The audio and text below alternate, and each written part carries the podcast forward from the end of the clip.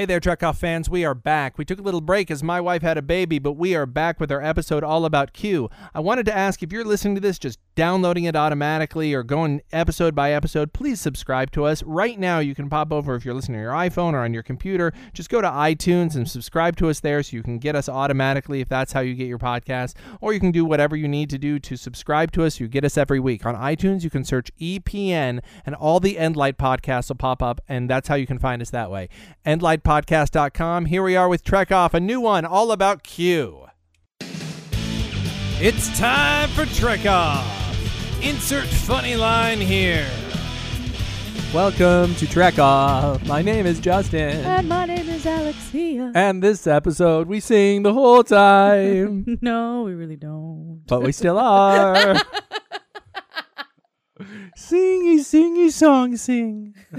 Um, I would like to submit what the fuck was that? singy, singy poo song, singy poo Singy, poo. singy song thing. Best song ever. I am an award winning lyricist. I wanted to share that with you. and it was for I've- those lyrics, in Uh, fact. Singy, singy poo, sing, sing, sing. Sounds like a panda bear. Deranged panda bear. My name is Sing Sing. I get you now. Hello. Panda bears everywhere going to now I know. you. there aren't a lot of pan- like there are panda bears everywhere. like like There's tomorrow. a big panda bear coalition, as like, a matter of fact. like like tomorrow, it's all over the news that like panda bears from zoos all over the co- all over the world have like disappeared, and like we don't know where they are. and then, and then they all the- show up at your place the to next, kill you. The next day, I'm found dead. the next day, you're found eviscerated. wow. and I'm like again. And that's like Star Trek. Go. That's like Star Trek. That's Trek Because- ladies and gentlemen. there because you know um there are n- numerous episodes where a Joker gets eviscerated By panda bears. by panda bears. Did you see that one? yeah, it's like all of the second season of Enterprise. Um, There was a crazy. There were like a whole race of panda bears. they were called the Xindi. what? Um, and like they were actually a lot um like beast in that they were like super intelligent Oh, but yeah? when you insult them they go crazy and go they kill your on you. ass and they eviscerate you using kung fu. yes I'm awesome. My old enemy stares. and then they go skadoosh douche. that's actually uh what was the name of the race again what? Uh, ska what? I just want. I just want to ska what? I just. I didn't hear the second half of that. Sky. i'm not doing it Not doing what? i'm not gonna Not do gonna it do what? N- you know what i'm not I don't gonna know. do it. I don't know. I'm sorry. Let me pour my vinaigrette. oh you're so Oh. disgusting Awful. And there, people are unsubscribing again. Stop it. They're jumping off right Actively. now. Right and now. as a matter of fact, once they stop listening, they can hear you admonishing them for leaving. Why is he still here? I'm in your bedroom. That's right. Justin stalks right everyone. I'm everywhere at once. I'm omnipresent. Actually, I think there's a message I still got have an saved on my omnipresent phone once. that you left me about stalking me. Really? yes, it was really funny, and I went to delete it. Mr. A was like, "What? You're gonna delete that?" That's evidence one day to be submitted for the lawsuit. or like, "That was really Oh, funny. boy. You got to keep that shit." Goodness gracious. Goodness gracious me. Um, so we we're gonna hit today's topic a little later, uh, as we're gonna be talking about Q today, my favorite letter before R and after P. But first, we're Um, gonna talk about Thor's Day. Oh yeah, so we, you saw Thor. I assume that means. Uh huh. How was Thor? That shit was awesome, dude. Was it? I loved it. What's it about? Really? It's about fucking Thor. It's Thor, guy with hammer beats up frost giants Here's the with thing. said hammer. Honestly, I didn't like. I know some comic book stuff.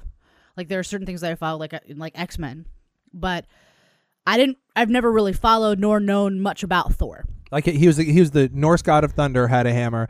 Yeah, and that's about it. Well, like yeah, that was about all I knew, and I, and I always felt like it kind of didn't make sense, like because he was kind of magicy, and like everything else was uh, sciency. Do you know what I mean? No, that's untrue. That's not true. Please tell me how it's. Not, okay, I'm telling so, you how I felt. All right, so you're so, right. It was completely untrue that okay, I no, felt no, no, like it was magicy, well, but it is magic. Well, it, but instead of sciency. Wow. or you just go five minutes go. how do I turn you down? um, uh, no. Okay. So um, uh, Dani Moonstar, Mirage from the New Mutants, uh, that then became X Force, but I don't think she was on X Force by the time they became X Force. Um, but Mirage from the New Mutants, uh, had her mutant power was that she could, uh, like put mirages up like illusions wherever she wanted, but um, of your greatest fear or your greatest wish. But the she then got power from Valhalla um, when when the X Men went and visited Valhalla, and that was so she actually um, had a relationship with Loki and and and so yeah they they actually did play Okay, well, I mean, let me be clear that my my my. X Men, uh, you know, knowledge wasn't is ne- not nearly as extensive as yours. You know, I would say if you wanted a uh, a, a nice little con- self-contained series, a hundred issues, The New Mutants is awesome. It is truly what the X Men, the feel of the X Men from the movies is. I feel much more New Mutancy because it's about the idea is that okay, so you have the school right, mm. and the X Men are at the school, but the idea is there are other students at the school too, and they are th- these are the ones you don't see. So they are not they're not supposed to be superheroes.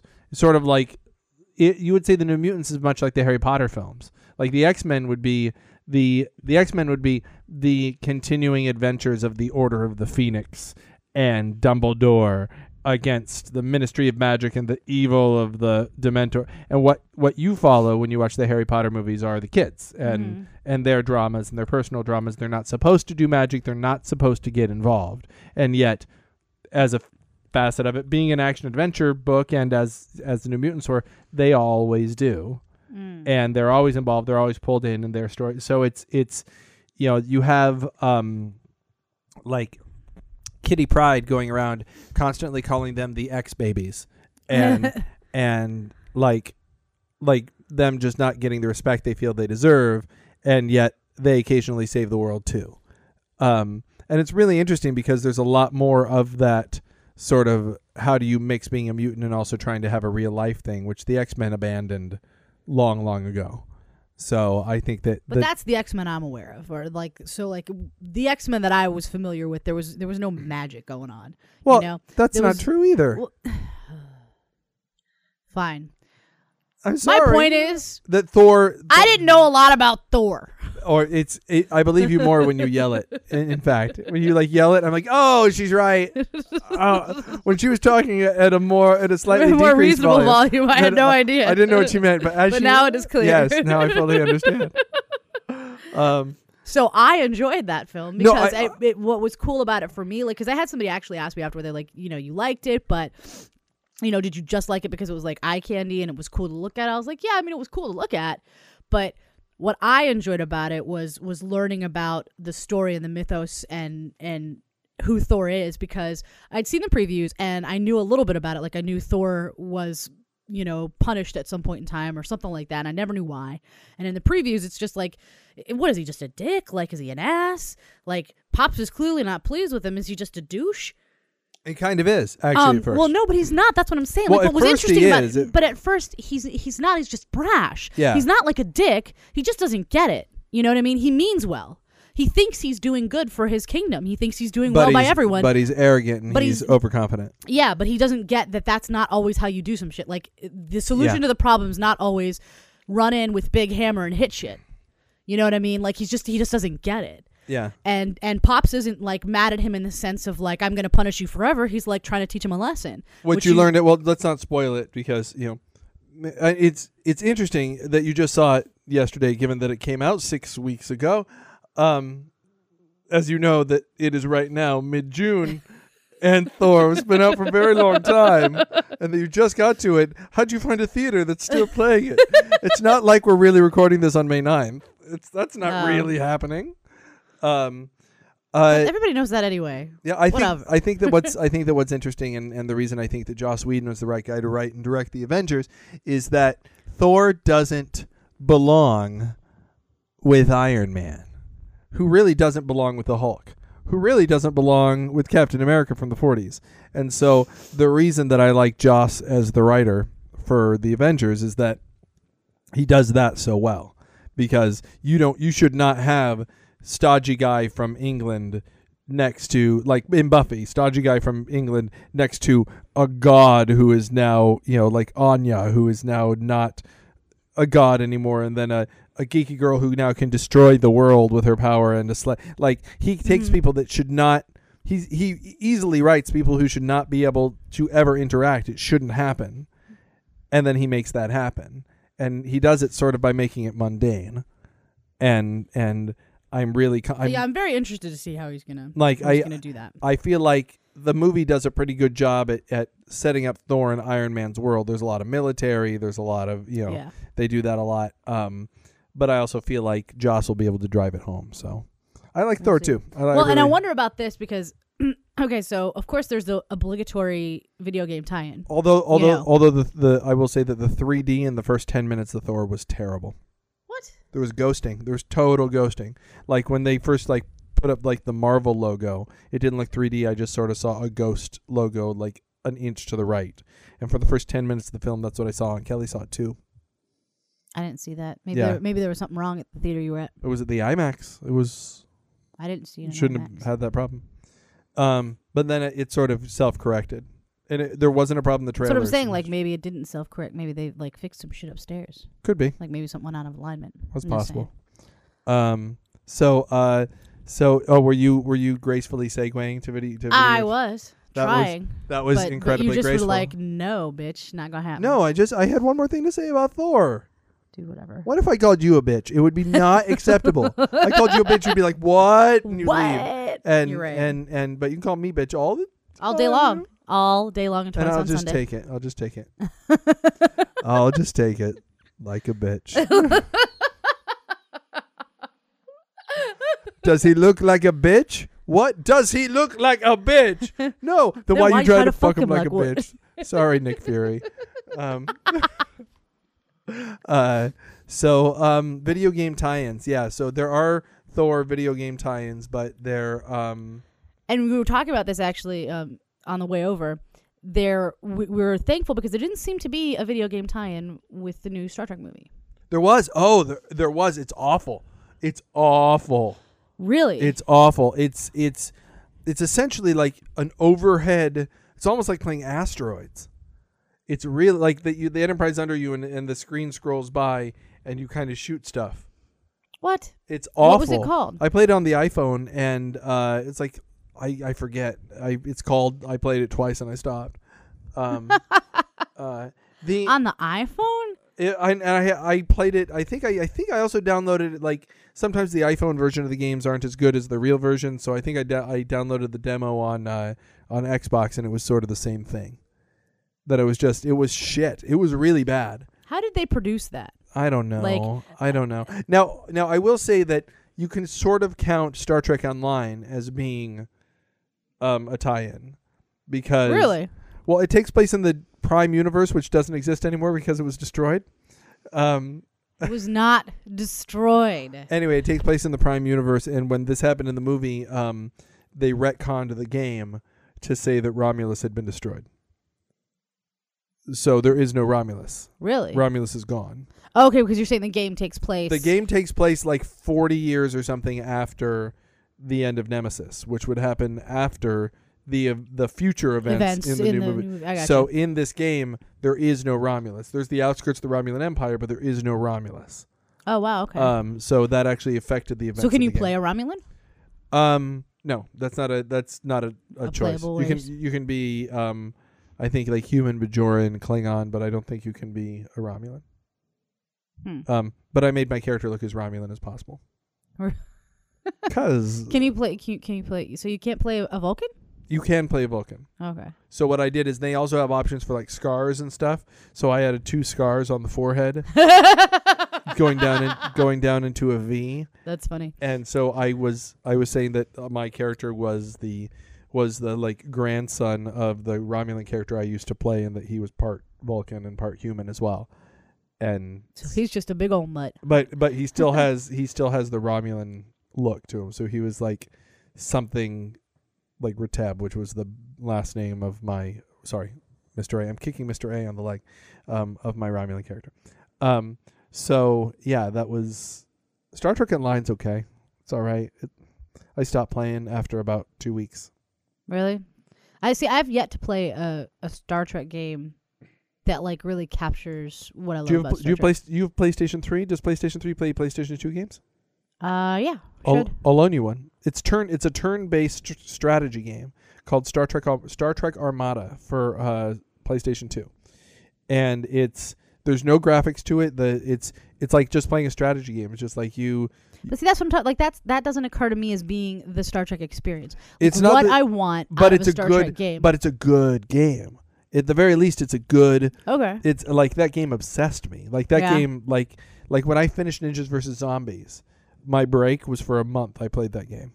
what I would like to see is a Star Trek game that like actually captures, like, have you played Mass Effect? No. No. Mass Effect is a great game.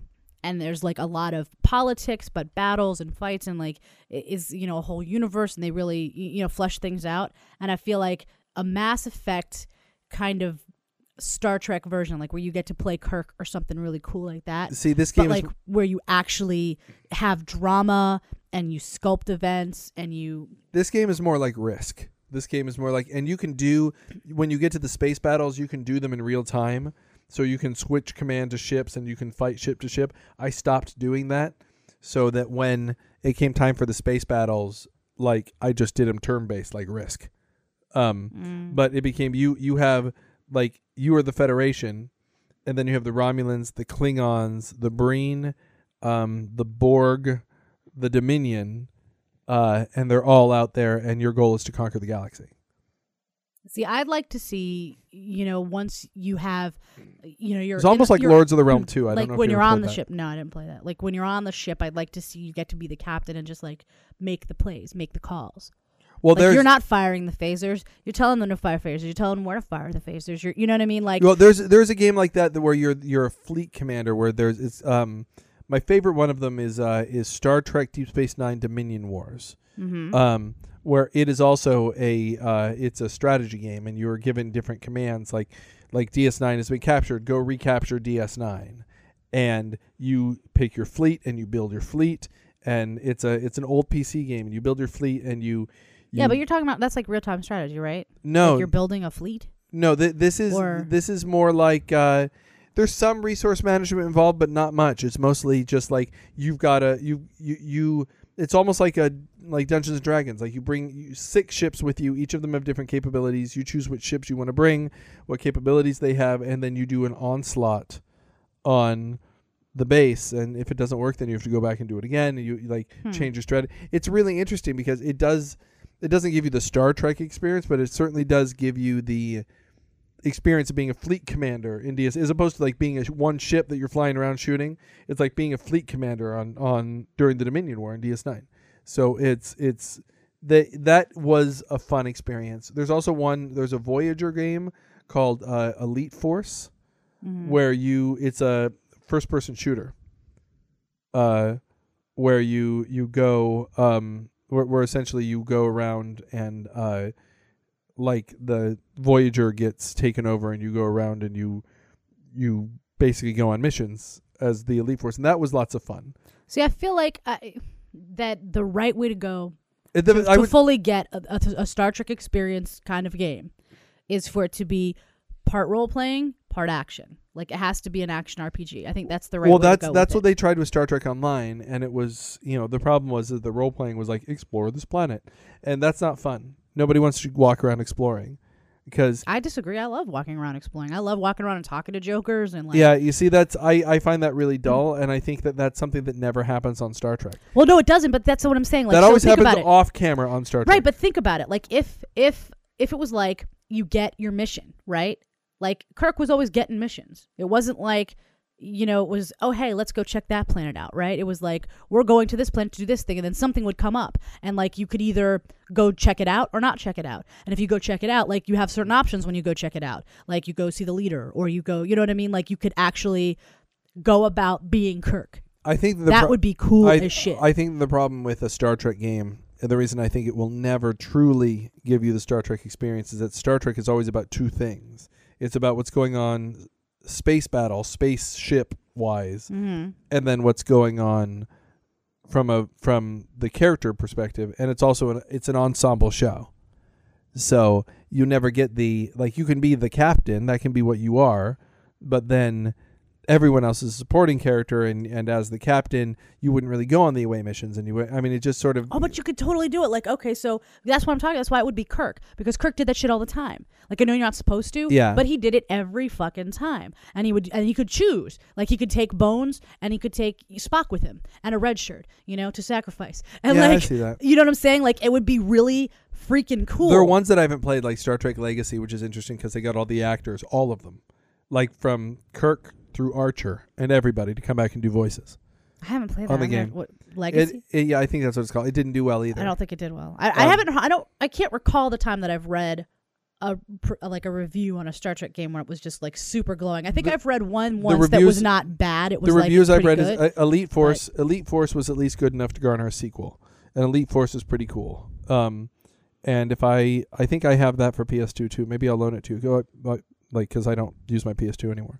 But Elite, but but Elite Force is good. Uh, Dominion Wars is good. Um, is good. Uh, Star Trek Online is terrible. The uh, not terrible. It's okay. The Star Trek movie game is terrible. The old next gen game. I had the next gen game for Super Nintendo. It's just terrible. And I think the problem is is that that's not Star Trek is you know the thing is when you when you watch movies that would normally have game adaptations, you want to do the game game adaptations because you want to be in the middle of the action. you want to be like Yeah. experience, like interactively experiencing the movie. Star Trek was never for me something that I fantasized being in.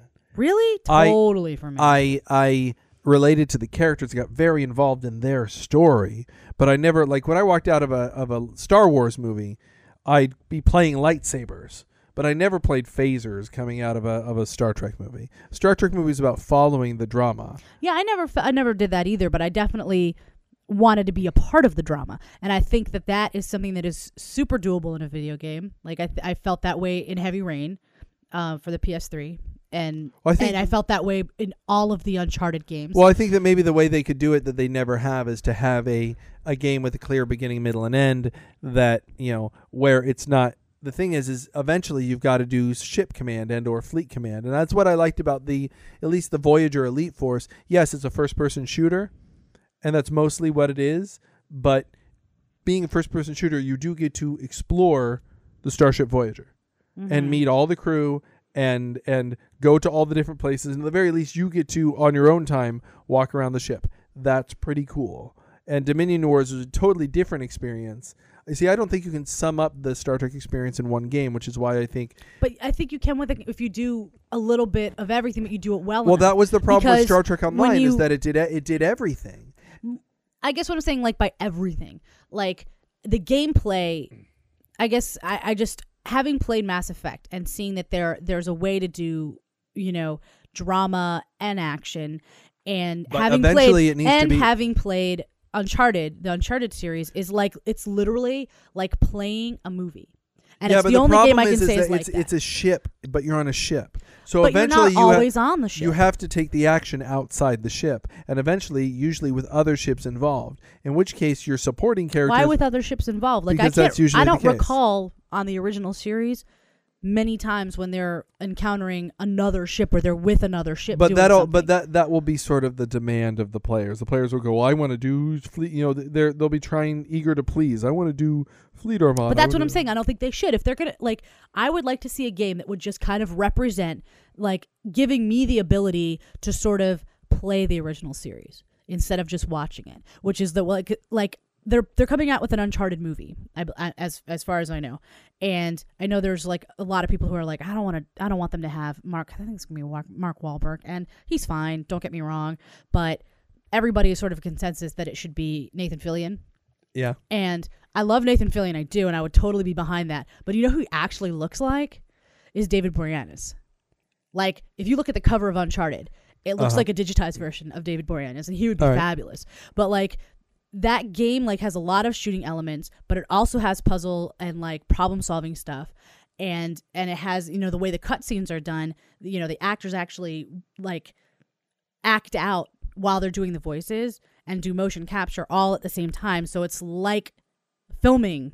You know what I mean? Like it's it's almost just like that, and it replicates that, and it sort of puts you inside of it. And I think if they did something similar in a Star Trek s- setting, you know, you, they could have a story where the ship goes and it does something on this planet. You know what I mean? And then as a, you know, a result of that planet, it you do- results in, in in some kind of a space battle, so that you have the feel of your ship versus another ship. But and when you have that, how do you do that? You just steer the ship in real No, that I see. That's why that would be wrong because that's not the right. That's not the right feel. Like I would still want it to be the role playing element of being Kirk on the ship and telling the crew what you want done. Like you know, Yeah, fire phasers at their port nacelle, or you know, But eventually, you got to be outside of the ship too to see what's going on. So that would almost have to be turn based. I mean, that would almost have to be you'd cut to the outside of the ship and then you go unless you could toggle between. well, like how does he get his information? Like he's you know he Yeah, and he can get input like from Spock and things like yeah, that. Yeah, but like, for it, but for it to be exciting, you as the viewer of the show are given the shots of the outside of the ship as the battle is going on. okay, yeah, oh, that's a good way to do it cinematically, like sort of interspersed. Like if you could toggle it, like if you go back and forth and go, you know, maybe. I think that ultimately the the problem with Star Trek that makes it not play well as a game is that it is an ensemble drama that is character based about a bunch of characters that you get to know over an extended period of time. And I think that the expectation would be that it would be an action game. And I think that you're never going to get a Star Trek game that isn't an action game. There are always people never know know what to do with Star Trek. I think that's really the problem, like, because I think there's there's a lot of character interplay, But I which is think- why I think RPG is kind of the way to go because It could be, yeah. I I see what you mean. I mean, I do see what you mean that it could be, but I think it would be. I think that Star Trek ultimately is is hiding within science fiction confines, but I think I don't think you could really do an X Files game really well. I don't think you do a CSI game really well or a Lost game really well. It's because ultimately it's a oh, game. Well, I think they tried. They did try. They tried with all of them. They tried with all of them. But the thing is, is that it's a it's a human drama, and that's it's it's not an exciting human drama. It's it's you know it can be a love story. It can be it's the other stuff is all. That's why I feel like DS9 always lent itself to games maybe a little better because it is more of a it's a war story. It's a you know. It's it's yeah, a- but uh, uh, you didn't play Heavy Rain, so you don't know. But there are I don't. there there are elements in that. Like there's whole sequences, and I know a lot of people that played it were like, "Oh, that was so lame." There was like whole sequences where you, you know you come home and you're you know the father of this little boy, and you like just tell him to do his homework, and you have to stick to his schedule, and like you can screw up, and like See, but they can't they, they can't spend a lot of money on Star Trek games because only the hardest core Star Trek fans are going to play the Star Trek games. You think. I mean, if it was a really good game, like No, I, I absolutely think I, it doesn't matter. It's Star Trek. It- It's it's you go back to the and Star Trek people don't like video games. This They to me. nah. Well, the problem is is that this the average age of the of the hardcore Star Trek fan base is forty and up now. And they don't play video games. Not as much as let's say twenties. No, they just don't have time. Like they that's in terms of gamers, they got kids. They got they got jobs and kids and not time to do like I I at one point considered myself a gamer, but I have not been a, a real gamer since Super Nintendo. Wow. You know, because I got you know because I got when I got married, PlayStation One was out. You know, it's I mean that's you know, and that's and I'm not very old. I mean I'm I'm 35. No, the but- technology moves pretty fast. yeah, you know, and I've got two Xboxes, but I use them. You know, the games I play in that are you know Zuma or fuck you, Beat the Zuma. fuck you. By the way, fuck you. By the way, for fu- What? No, it's a great game. no, no, no, not Zuma. I love no, Zuma. I know what play game Zuma you're today. talking about. It's a great game. Don't say fuck me. Pac-Man Champion Champion Edition. It's Millennium. fucking good. It is, but fuck you because it ate two days of my life. And that's a bad thing. No, it was great. No, I loved it. I loved it, and and we talked about it on the podcast. On the podcast, and I went and downloaded it, and it's it's so good. I told you. but I had to stop playing because I injured myself. I had to back in the old, I remember back in the old days playing Nintendo. Like And you'd get get, the thumb. thumb? Yeah. Oh yeah. and I had not gotten the thumb. Do you know what I did? You know what I used to do? I, my fix was to like wrap my thumb in tape and gauze, like to cushion it, because I had to continue playing. Like I absolutely had to keep oh playing. Oh man, like when I played Super Star Wars on Super Nintendo. Oh my gosh. You know, there is a Star Wars game that I actually enjoyed that a lot of people PP all over, and that's uh, Masters of Teräs Käsi because you get to. What? I like Star Wars, but what? I it sounded like you started speaking French. it's called Masters Bonjour. of? Teräs Käsi. You're not going to try to speak French again, are you? Yeah, that was so French. tragic when you did that. it was so tragic because you didn't know what I was saying. I was fine. And yeah, you, right. You were you, fine. You, you you didn't believe that aujourd'hui meant Because you're saying it wrong. Aujourd'hui. Aujourd'hui. Aujourd'hui. Aujourd'hui. Aujourd'hui. um. I Um, have but no idea what we're just talking about.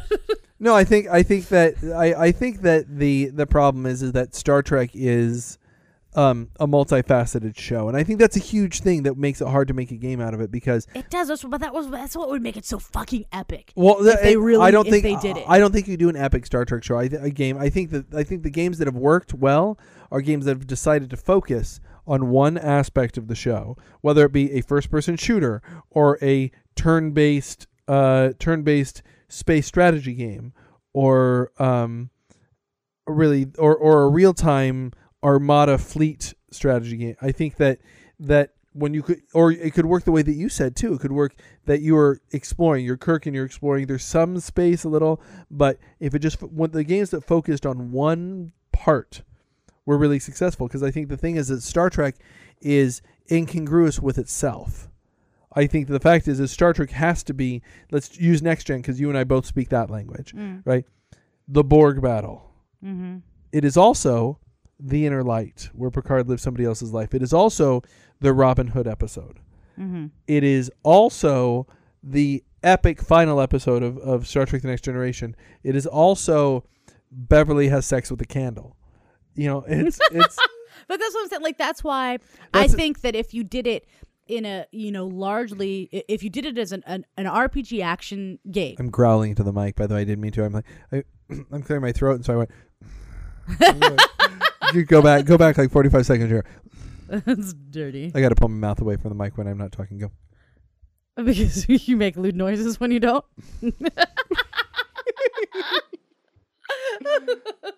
um, but that's why I think that would be the way to go with it because I think that that formula will fit all of those situations that you just described. Yeah, and I just feel like it would be it would be too esoteric for your for your casual gamer. And I oh, think Oh, it's absolutely not a casual gamer's game. well, that's the thing is it would be too expensive. It's not going to be a Call of Duty. I mean, it's not duty. But I'm saying the Mass Effect Wouldn't it, be, game. wouldn't it be awesome if they come up with a Call of Duty, a new Call of It just starts off and it was a Call of Duty. that would never happen. And they have to like shoot farts at one another. You know what? That sh- you know you should go ahead and make that suggestion, and maybe they'll do that. Let's see how that goes. and see how that goes. Yeah, Now, what there might be is like a mod that would Yeah. like turn one of that'd be the funny. the multiplayer matches into that. like like back in the days of uh, the N64 with the golden gun. Oh yeah, You know, it would be so. Every, I never or, had an- or all melee. It that's would a be, game. It would That's be a the game farts. system I skipped. I skipped N64, Oh yeah. and I I kind of am sad that I never played Super Mario 64 Because it was it like it was a game changer. Like it was the first 3D game that lots of people played. Yeah, it was good. Um, so let's jump. Let's jump the tracks and go to our favorite guy, Q. Oh yeah. Okay. Uh huh. Q. Um, so let's let's talk originally about how Q came to be, because Q was a B story because they wanted to because uh, Roddenberry wanted Star Trek: The Next Generation to start with a one-hour pilot, and Paramount said no. We want to start it with a two-hour pilot, and he said no. I want to make it about this place where um where it grants your wishes, and it will be called uh it'll be called Farpoint Station, and that'll be you know that's what I want it to be about. And Paramount said no, we need something else. Come up with a different uh, story. So what he came up with was Q, but Q was the B story that he never wanted to do. Um, Huh. and it just so happened that that it that that was of the two that's the one that uh that took off um so uh so that's how q is introduced um what like do you remember the pilot episode do you remember encounter of farpoint Yeah, I remember Encounter Farpoint. um what I mean, I don't I don't remember every little detail. Like if you wanted to read a little synopsis synopsis. um not not that i would be looking at Wikipedia while we speak, but I will say that Q. um, no, certainly not. No. Um, I will say that Q is mischievous, threatening, purportedly omnipotent being who has taken an interest in humans. Q's power is thus far limited only in that he cannot overcome others in the Q continuum. He can't seemingly stop death, create life, travel through time, stop time, multitask, create multiple versions of himself, and create entire worlds effortlessly. He can change a person's mind or make them take any action.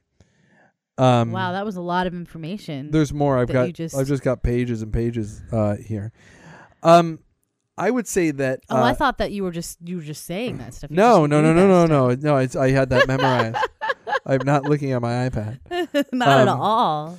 So let's talk first about um about kind of the introduction of Q and and how in the pilot episode he is not that funny. He's kind of menacing. He's kind of Yeah, he's a little bit scary.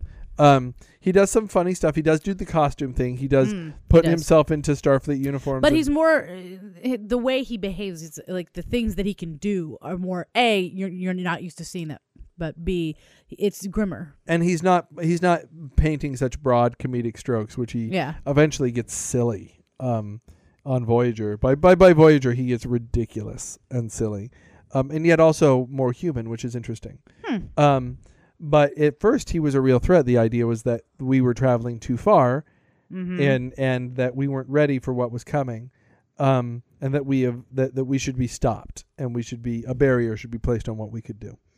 Um, but what was really interesting about the character to start with is that you had this character of Picard, who is supposed to be yes, yeah, here look, listen to that, that's awesome.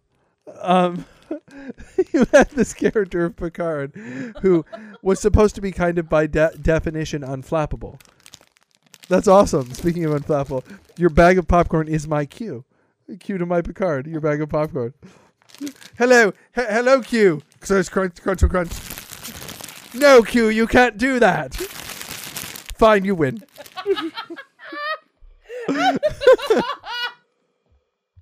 oh goodness! But what was neat was that you had this captain that was, you know, by his nature was so serious and unflappable and and and you know serious minded. And in the very first episode, you see him defeated in that by a guy who can just do whatever he wants. Um, and it's really interesting that that they would put him up against that. And I think that what what was the greatest thing was Q's ability to be um, flamboyant and also to be unpredictable versus Picard's complete predictability. The Picard was really, really, you're just gonna eat the popcorn, really. Can you please participate? You're like, oh, we're talking about video games. Yeah, sure. I'll talk all I want. Time to talk about Q. Crunchy, crunchy, crunchy, crunch. Goodness gracious, you're worse than me. You're talking about Q. What's wrong? So I okay. So, Five minutes. Go. I've been talking for five minutes, homie. It has not been. It has not been. I was five about minutes. to I have like crumbs left, Sorry about the homie and now I'm thing. trying to be all like quiet about it because you were all wah. I wasn't wow. I was just. oh, you were I wah. wasn't very wow. I You I, were super wah. I don't think it was wow. um, so if we you look up wah in the dictionary, there's a picture of you. looking up on Wikipedia. Hold on. do it. Do it. Oh look, there I am. um. Wait, I think Q's coming back. Um. So, oh come on! For the love of Pete. no, there's still some left. okay. You know what? You're cleaning that up. I of course I am. It's my house. Do you want to get ants? Because that's how you get ants. I have ants already in the house. Um. oh, Mr. A got that reference. That's totally from Archer. Um. So. Uh. So Captain Archer. Uh. No, the the show. I don't watch Archer. No, but Um. you should. Um, so you have uh, you have Q introduced in that way. In the next episode, he starts to be a little funny, still grim. But the next time we see him, he uh, offers Riker um, the power of the Q. Yeah, that was pretty cool. That was uh, it was a weird episode because there were weird pig people, and first time you see Q create like this entire scenario, and he's really testing. He doesn't really go against Picard very much in that episode. It's him and Riker. But what is interesting in that episode was when Q is frustrated by Picard when Par- Picard starts quoting Shakespeare at him, and you know he's like, he starts quoting Ham- Hamlet, and he's like, you know, imperfection, how like a god, you know, miss, you know, misquoting that there, but he's, it's pretty amazing, and and Q like sort of retreats, and then I think you have the defining uh, episode, the first defining episode with Q. Which, Wait, since you stole my popcorn, yeah, I'm gonna say something. really, because that's what I've been wanting you to do. It's a podcast. that's your job. That's what you're here to do. I love hanging out with you, but like that's what you're here Oh to do. Oh my gosh! You act like I totally abandoned you. I ate a few kernels of popcorn. You big I, ninny. look, I I've been talking forever without you. I've been like, Oh my gosh! And yet, whenever you do that all on your own, when there's no popcorn to distract you, you'll just keep going and going Oh like the God. Energizer Bunny. I didn't I did an interview today with uh with um independent film critic for uh vampires for Uh-huh. Vampires, and I got to the end of it and I looked at my phone. I had been talking for like an hour and twenty minutes. uh huh. And I ended the interview and I go, by the way, the inter- the independentfilmcritic.com. This guy was really nice and hopefully he writes he wrote a nice review and hopefully he writes a nice interview.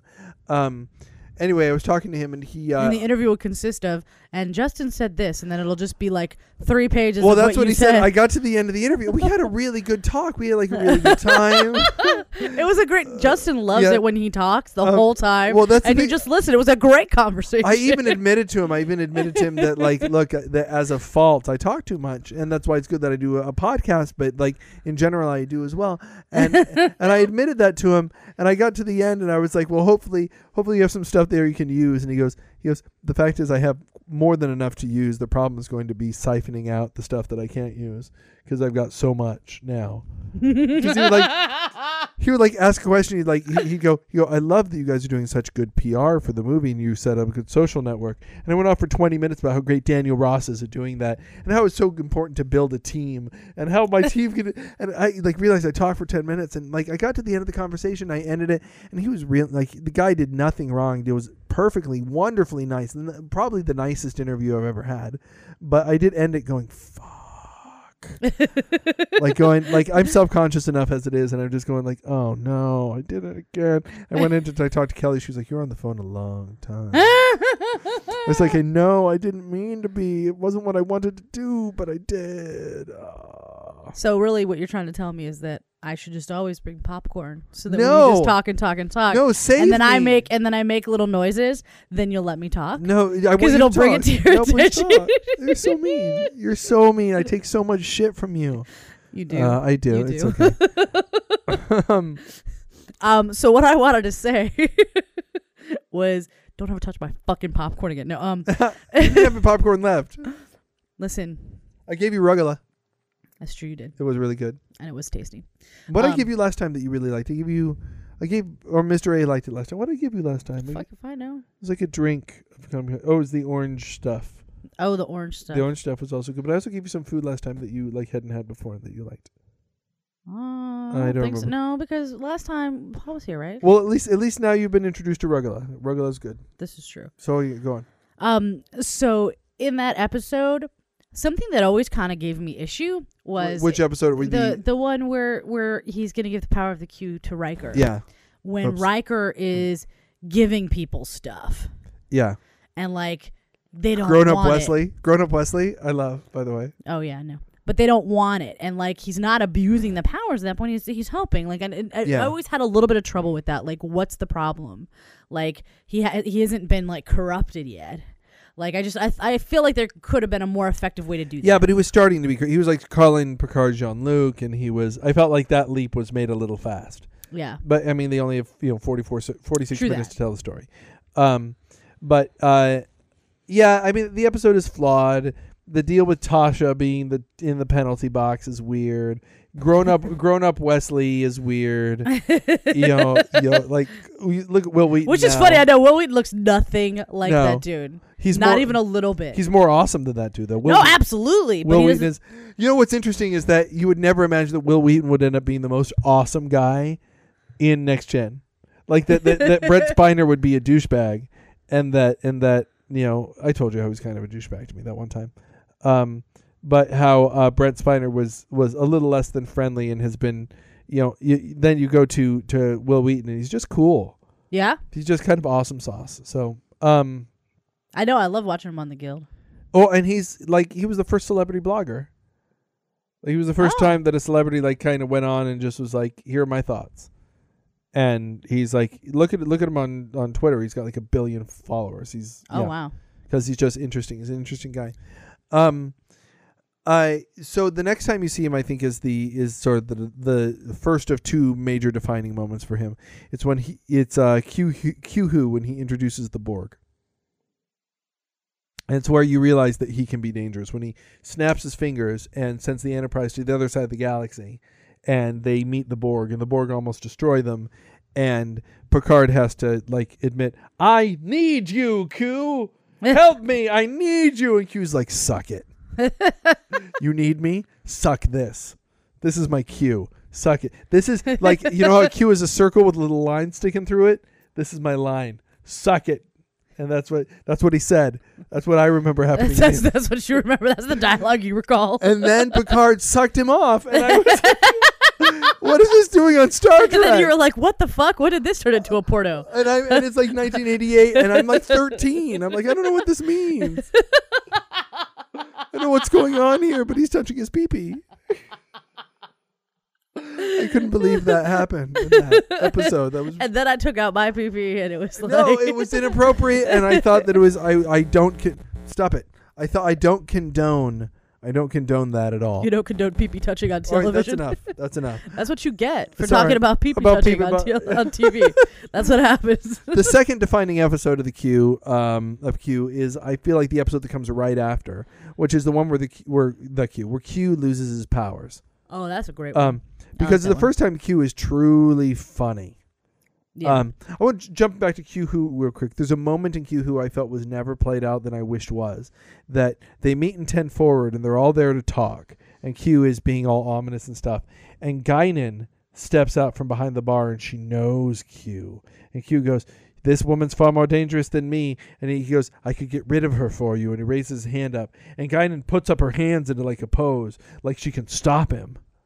Oh yeah, yeah, yeah. And they never, they never explained that. they explain never that. that shit. That's I'm like, fucked up, right? Fuck, she can, she can beat Q. Yeah. Like Q could like like as if he was gonna attack and she had a defense against Q. It was really interesting. The fact that she knew him at all is interesting. Well, not just knew him, but then when she was get, he was gonna do something. No, no, I know. She I'm was just, ready saying, like, for they, it th- that's some shit they totally should have told because us about. because like, Q's powers have never been like thwarted Oh yeah. by anyone who's not a Q. Uh huh. And there she is. She's like, "Fwa," like in She's like, defe- I'm ready. Bring it, bitch. Yeah, a little bit, and it was really interesting. And they never played it out, and I wish I had heard more about more about it. Um, but when, Agreed. next episode when he loses his powers, um, what's interesting about it is that it's the first time Q gets to be really funny, and that's when they they nailed it for me. Is when oh he, yeah. like you know just line after line after line where he talks about like getting tired. He's like, I I grew weary, my eyes grew heavy, I I lost consciousness. yes. He was like- He's so cute in that. and then and then when he's when he's behind when he's behind the horse wheel, he goes, "This is getting in my nerves now that I have them." Um, yes, he is so cute. uh, And when he uh, is at the end and he has the mariachi band at the end, it makes Data laugh and and and just line after line after line. You just change the gravitational quotient of the universe. We can't do that. Oh, never mind. Just- and that's where I feel like Q was finally totally defined, and that's the Q that you know throughout the entire rest of the series. The yeah. the prankster, the like like Mr. Mxyzptlk from Superman. You know, he just could kind of do anything. Sorry, like Mr. Who, like like like what the the the big Magoo from uh from the Flintstones, the Aladdin's genie. You know, the guy who could do anything that you wish for. Um, and it was just a trickster, and I like I like that that that's who he was. Um, we see him. What's the next time? I think the next time you see him after that is uh is the Robin Hood episode which is Mm. awesome. Which is awesome on its own. Worf is so funny. Oh yeah. You know that my not and everyone wants to quote where he goes. You know, I protest. I'm not a merry man. It's not my favorite Worf Worf moment in the episode. My favorite Worf moment in that episode is when Geordi is playing the lute Mm-hmm. and bring, bring, bring, and Worf just walks calmly up to him, picks it up gently out of his hand, smashes it, gives it back to him, and goes, "Sorry." I do love me some Worf. Oh, like, and I'm, so I'm, I'm. I just finished watching um the Deep Space Nine episode when they go to Risa. Oh, that's a really good episode. and there's like it's great because there's so much tension with him and Dax and and Worf. You know, Big Bashir episode too. I mean, yes and With no. Leeta. With Leeta. I mean, a little bit, and he is sexy, and he, He is. is. wearing bright colors, and I love Which both those things. So I was like, oh, hi, you know, as though he could hear me. wow. Um, anyway, You're like, can I call you Doctor Butt Shear? no, because that doesn't sound sexy at You all. shear his butt? See, obviously, you do not know how to woo a man. And I'm sure he has an immaculate ass, so you can just stop. He is a doctor. I mean, he's got a tight little. I'm just saying. What you're saying is you wouldn't leave him for Rom. Fuck no. Are you kidding? Rom is actually kind of cute. Don't get me wrong, and I think Hello, it's very sweet. Oh, hello, That's actually a pretty good Rom. brother. Brother. Oh, Moogie. Moogie. Rom is so great. I love him. I, I, I Oh actually love that tiny, you know, big titty chick, you know, Dabo girl is into him. Leeta. Leeta. Oh, yeah. Like, I dig that. Like, I think that's really cute. Oh, I love her and Leeta. I love Rom and Leeta She's a lot. cute. She's really adorable. She's really wonderful. She's actually in Star Trek Online. Oh, yeah? Uh, yeah. The character? Chase Masterson. Yeah, a, a holographic version of her. Interesting. Yeah. No, she's awesome. Rom, I love Rom. Rom I do is- too. And I, I mean, I would not, I definitely would not Hello, brother. I brother. definitely would not leave Bashir's bed to get into Rom's, but what I what I love about Rom, and what, I mean, just a side note, but the actor uh, Max Grodenchik who does Rom, just like is so. Remember, I said at the beginning how everybody changes, and when you first meet Rom, he's very scheming. He's very much like a Ferengi, and he eventually decided to completely play against type, and go, you know what? It's boring to play a regular Ferengi. well, and it's I will- already been it's already covered. Do you know? Like Yeah, but he was doing it too. He was just kind of a Ferengi un- underling. And the way, even the tone of his voice is so different. He's like, now he makes such brave acting choices. Okay. just, he's just so brave. And I, I really, really appreciate his performance. Um, But I, I just having just watched that episode, I was I'm just like, you see so you get such insight into Worf yeah, oh, yeah. in that episode, um, and he does some shit that is so not Worf like or occurs Yeah. that way in the moment. Like, what he's helping these bad like these these radicals, these you know what I mean? Like even if he agrees with them, like he knows that what they're doing and how they're going about it is wrong. Like, and he's usually so And they re- they retcon Worf a little bit in the episode too. They're kind of like, and this major thing happened in Worf's life that you never heard about with a soccer match, and you know. But I think it's great because it makes sense that you never would have heard about it before, and that the first time you would hear Yeah. about it is in this really intimate talk with a woman that he loves. yeah, well, and I think know? the Worf and Dax relationship is so cool. I love it. I It's love awesome. it. it's so it's I just really like it a lot. And it's great because it like it- that I really felt like there's, you know, several moments where it was like I thought he was just going to like break up with her. Oh, and Oh, yeah. it's like what could he do? Like cuz you can tell he cares about her. I love when she woos him. You know, when she's just like at least he knows a good thing when he sees it when it's right in front of his like and she's Yeah. like I mean she's being so oh, when he's when he's in love with Yeah. Grilka. By and the way, the fact so that I can, call, fucking oblivious. can I have just a little bit of credit for being able to call out the name Grilka? it's a great name, Grilka. Thank you. I just just I love the show. I think that like again, watching Next Gen now is hard for me because it's so two dimensional by comparison. Now, I go back to Next Gen, I'm just like every episode is self-contained. It doesn't really grow or change very much. Whereas DS9, it's like you can really get into the characters because Yeah, like I mean, in the I think I just Are I don't you know if it was enjoying this it? episode or it was maybe the next episode where um no I'm, I'm like partway through another episode and in the beginning um it's uh Jake moving out for the first time oh yeah, and like it's it's you know what I mean like he is a really good son you know he's not yeah, you know he's being cool about he's it. He's real. but like his dad is like listen you know when this is you you're gonna get this okay? I'm I'm Oh upset my about gosh. it. It's You know like what? and then you know uh, Yeah, and and yeah. and it's just it's cool that he's moving out and he's going on his own. And like I remember like you know what I mean? Them getting there and him being you know just sort of Jake. And now he's kind of like like you can see that he's kind of a little man now you know oh I mean? yeah, well I mean it's look I I watched those episodes. I watched DS9 with my with my child, um and and we did we just finished it. He watched the final episode with me and it was uh I I have a different experience. Well, it's very interesting. You can have a different experience watching it as a father than you did when than I did before I was a father. Really? Um, and I wonder how my experience will change when I have an adult son. I'll probably watch it again, you know, and go, okay, let me see what it's like now, Yeah. because my what I'm experiencing when I watch it is different um, than it was when I was, you know, Well, twenty. you have different life on. experience now than you Yeah, it's just I, certain I, things I that are going like, to mean more to you now than maybe they didn't at the time because you didn't have again as much to relate. when I watch, you know, I'll put on Next Gen. There are some great episodes of Next Gen, but DS9. I hope that you're enjoying watching it sort of in the in the linear, like watching it just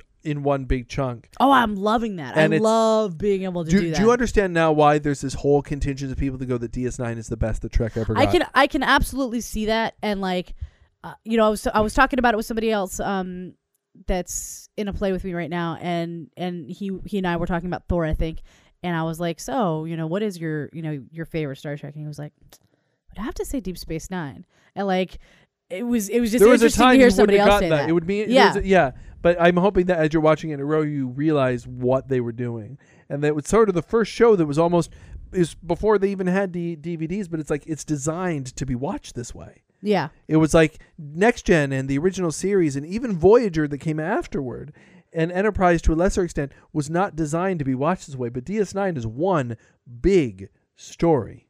yeah it's cool in that that way that it's you know I was just talking about with somebody else earlier today like the there's an episodic nature to it you know like you're Yeah. getting a self-contained story generally in one episode or two. So it's not like you're left hanging and you don't know what's happening. Until season six, where they just okay well I've, I've not gotten that far but i'm just saying like at this point I, it's a good format. Like you still have a sense of completion when it's done. I mean it's, what, it's like what i love about buffy you know it's what i loved about joss's style Sure. is that in every episode you're l- learning more about the characters Your and how they little interact with story each is other over. your little story is over but there's still something else But if you missed four or five episodes, you'd be lost.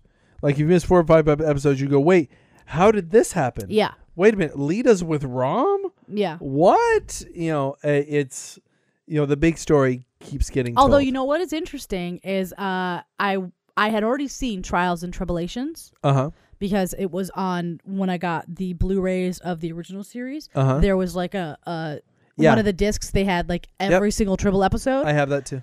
um, and so I had never seen that episode before, and I watched it because it was on there, right? And I was intrigued by it. And Did you just hit it again? Yes, I just hit it again. And what's interesting to me about that is that I did not know when I saw it the first time that Odo was no longer a shapeshifter. And because it does not come up in that episode, like I I wasn't ruined. Like even though I had seen that episode out of sequence. what I, a funny episode too. What a Ah. great episode that is. I love that episode. that what? What? oh yes, he's sleep talking. That's awesome. what about Dark Knight? oh, he's gonna be so mad at me. Don't be No, mad. Don't be mad, Mr. A. he's on he's on the internet forever, and he ju- he just offered offered like pop culture a reference. He just said, "I think Dark Knight Dark Knight is a really good sequel," Why is it a good sequel, babe? and he's out again. Let's just let him sleep. Anyway, Q. anyway, um, uh, the, the the Robin Hood episode is is is really good, and then um, I don't think you see Q in season four. I think he disappears for a whole season, and I I'm trying to think of the next time you see him, and I might be wrong. Um, uh, you see him on DS9 in season six. I'm trying to remember my Q episodes. Um, is the next time you see Q is that the one with Olivia Olivia d'Abo where there's a the the young the woman young woman who's also a Q, the daughter of two Q, who has the Q powers, and his job is to come assess her and decide whether or not to kill her. And she's in love with Riker and makes Riker love her and stuff. Um, what am I saying? I have an I don't iP- know if that's the next one, but I have an iPad on my lap. yeah, I wasn't certain why you were you were so intent on Um. because you- Okay. Yeah. So that was, uh, Cupid. The next one's True Q. Um, that's that one, and then and that's you know it's a throwaway. It's a good episode, but it's it's throwaway. a good episode. But then you get to Tapestry, which is so great, where Picard dies. And I love they have a scene he dies. It's called Tapestry, and so I didn't know all the all the other Q episodes have like the word Q in them, and so he dies, and I don't know what's happening happening, and I go Picard dies, then Picard's in heaven, and he's walking through heaven, and there's this figure, this angelic figure reaching out his hand, and and he Picard. Picard reaches out his hand too, like I'm here, I'm in heaven, and it's Q, and they go, "Welcome to the afterlife, Jean Luc. You're dead." I was like, "What?" And I just it, it tickled me so much. And through the episode, the episode's great, and I'm sure maybe we'll hit the episode one day. I don't want to talk about all the ramifications for for Picard and stuff, but the um, uh, just so many great moments where is there a Jean Luc Picard? you know, and and when and when Picard is is going to meet a, a, a woman named Penny at the bar, and he's like, "You're you're you're a handsome woman." She goes, "Handsome." That's what you say to an old to an old woman. She splashes a cup of water in his face, and Q comes up as the bartender cleaning glass. Goes, "Penny for your thoughts." or or you know the whole episode is about Picard getting impaled and how he lost his heart and how he's Right. an artificial heart. And after Picard tells him the story, he goes, "Get you right here." yeah. Just uh, Q is never more subtle or funnier than he is in that episode. Um, and he's awesome. He's Um, full of goodness in that. uh, and then you get to all good things, which is great. He's funny. He's dark again, like he was at the beginning. He's got some serious stuff that he does. He is the amalgam of all the cues that you've seen him be. And I feel like he's so perfect. And he's Picard's friend almost in all good things. And it's he's his adversary and his friend. There's this respect they have at the end of the episode. It's the final episode of Next Gen. And when you see Picard go out there and show, he's shown by Q the origin of humanity. And Q actually helps Picard not destroy humanity and then just go, see you out there at the end. And he's dressed like he was when you met him in the original episode. It's so cool. Mm. It's just so, like, John de Lancie does such a good job love that man. pulling it together. Um, it's worth noting we've talked about it before. His appearance on Deep Space Nine, uh, Q less, which I think is a terrible episode. I like it because I love Q. I don't Um, care. on Voyager he appears in three episodes. Uh, I never saw a Voyager episode with him in it. uh, Death Wish is a great episode. It's an episode where there's a Q, another Q, who wants to commit suicide because he's been he's bored. He's, oh wow, okay. He's been through the afterlife.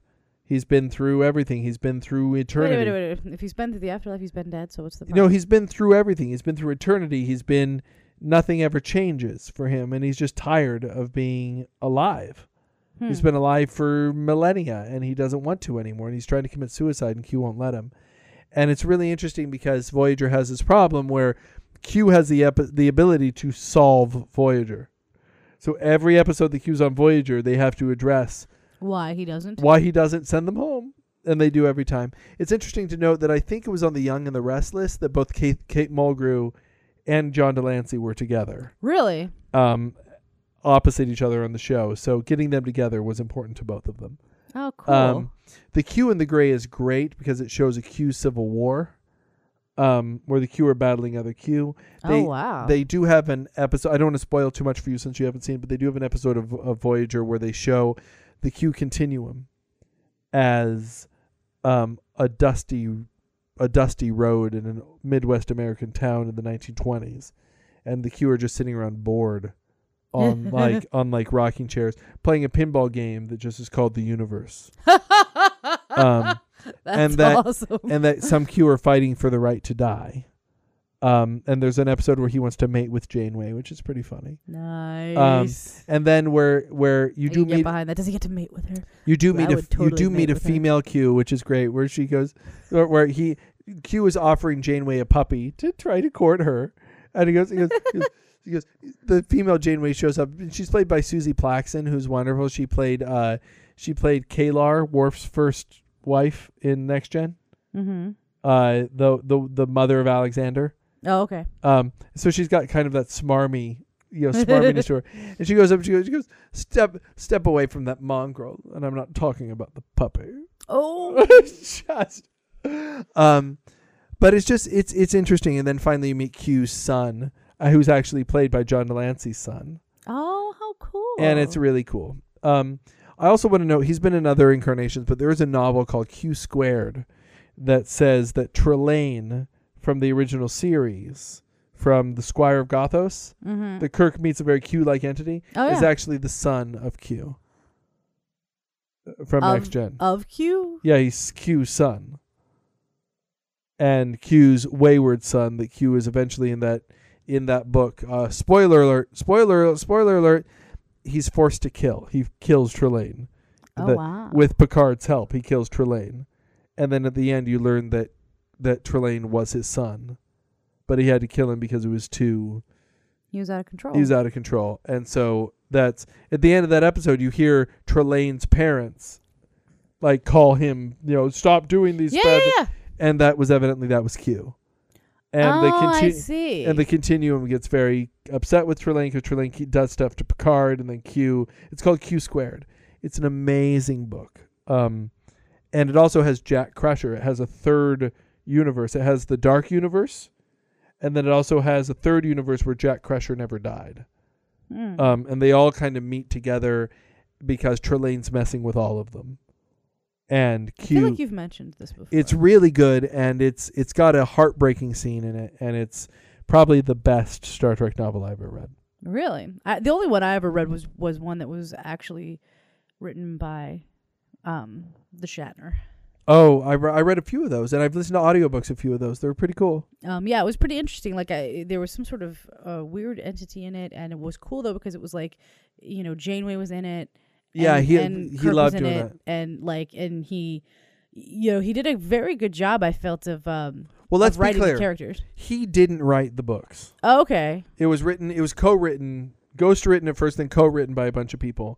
Oh, okay. Um, Those people became writers on Enterprise on the fourth season when Enterprise got really good. oh, interesting. Yeah, they actually got some of the novelists to come in to be the new blood, Mm-hmm. who are the t- new blood TV writers who've been writing Star Trek this whole time. and it and it created some really great episodes. Fourth season of Enterprise is on its own is a really good, really good thing to check out. Um, and that's it for Q, man. Q's awesome. I love and- Q. Um, so why we hit a lot. DS9, video games, Thor, Q. Man, you got this episode for free.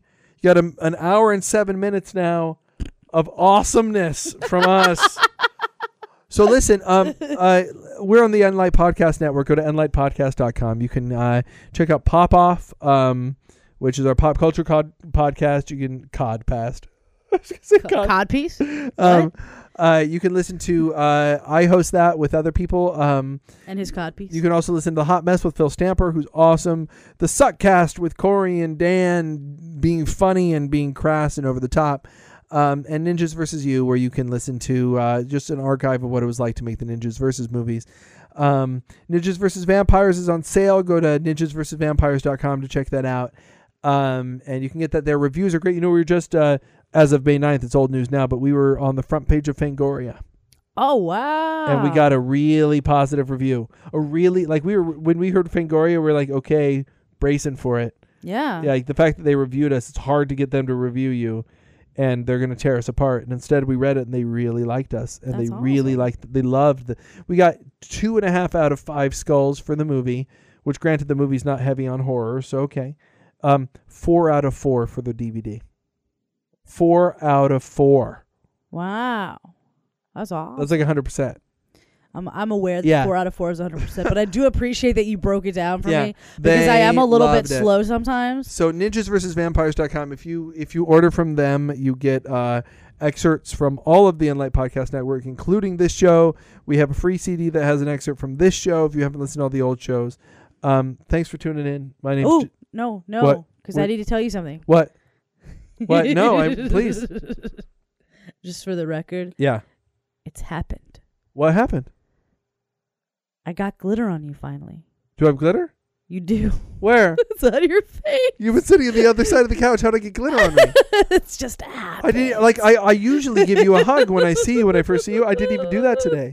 I was like, because hey, you saw all the glitter, you were afraid today, weren't you? I've seen glitter on you for or coming up on four years. no, but now. today was more because I got it all. It's been nearly over. four years. It's been three and a half years. It's been three and a not. years. We shot we shot zombies three years ago, if not a little more. Three years. Fuck, where does time go? It goes into the space time continuum. You managed to go four years though without getting without like being significantly glittered from me. I've just not told you about it. Oh, I see. Yeah, I've had glitter on me a lot. are you muffins or are you creamy? I'm muffins. You're muffins? I was the first named. You were? I was. Really? Yeah, because what you didn't know is that so that was my first night, right? And like I was being a featured extra or whatever, and I it had didn't know anybody, didn't know you, didn't know anyone, and I'm just hanging out or whatever, and I overhear and managed to wind up in a conversation with PJ and Dan, and the three of us wrote an entire scene where I was like a whole aspect to your movie that you knew nothing about, where I was like um, his pet zombie, like his favorite muffins. Is that why you're That was- immortal and we just kill you over and over and over and over and over and over and Yes, over again? apparently. But like there was You're a whole immortal. we wrote a whole scene for for us to, that was in part of what you had already written that we were Wow. incorporating. Yeah, it was a That's whole amazing. thing. It was really funny. You have no idea. PJ. I was always scared that was coming off wrong that he was naming people, but I think people kind of liked it actually. No, it was fine. Yeah. It was great. PJ PJ McGaw is an awesome gentleman. Love that man. Um, that's it, man. Uh, I'm Justin. And I'm Alexia. Trek off. Trick off, bitches.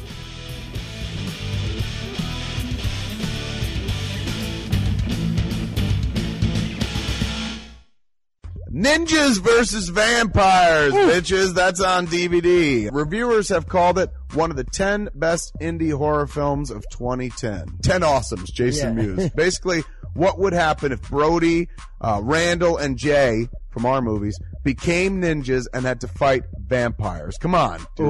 This is available in most DVD stores, Amazon, Walmart, online, etc. But if you order from ninjasversusvampires.com, that's ninjas, N-I-N-J-A-S, and then versus VS, and then vampires, V-A-M-P-I-R-E-S E dot com. Take you a little extra effort go to their site, but do it. Buy directly from them, man, because then they keep, get to keep more of it. Uh, while you're there, check out the End, Endlight Podcast Network, endlightpodcast.com with not safe for work uh, content uh, podcasts about movies and Star Trek. Yeah. Support Kev fans who make movies that Kev would like. Or now we call them little musters. Yeah, Little Musters. Let's direct your whole Little Musters army, which is all uh, up to about 12 people, over to ninjas ninjasversusvampires.com. Yep.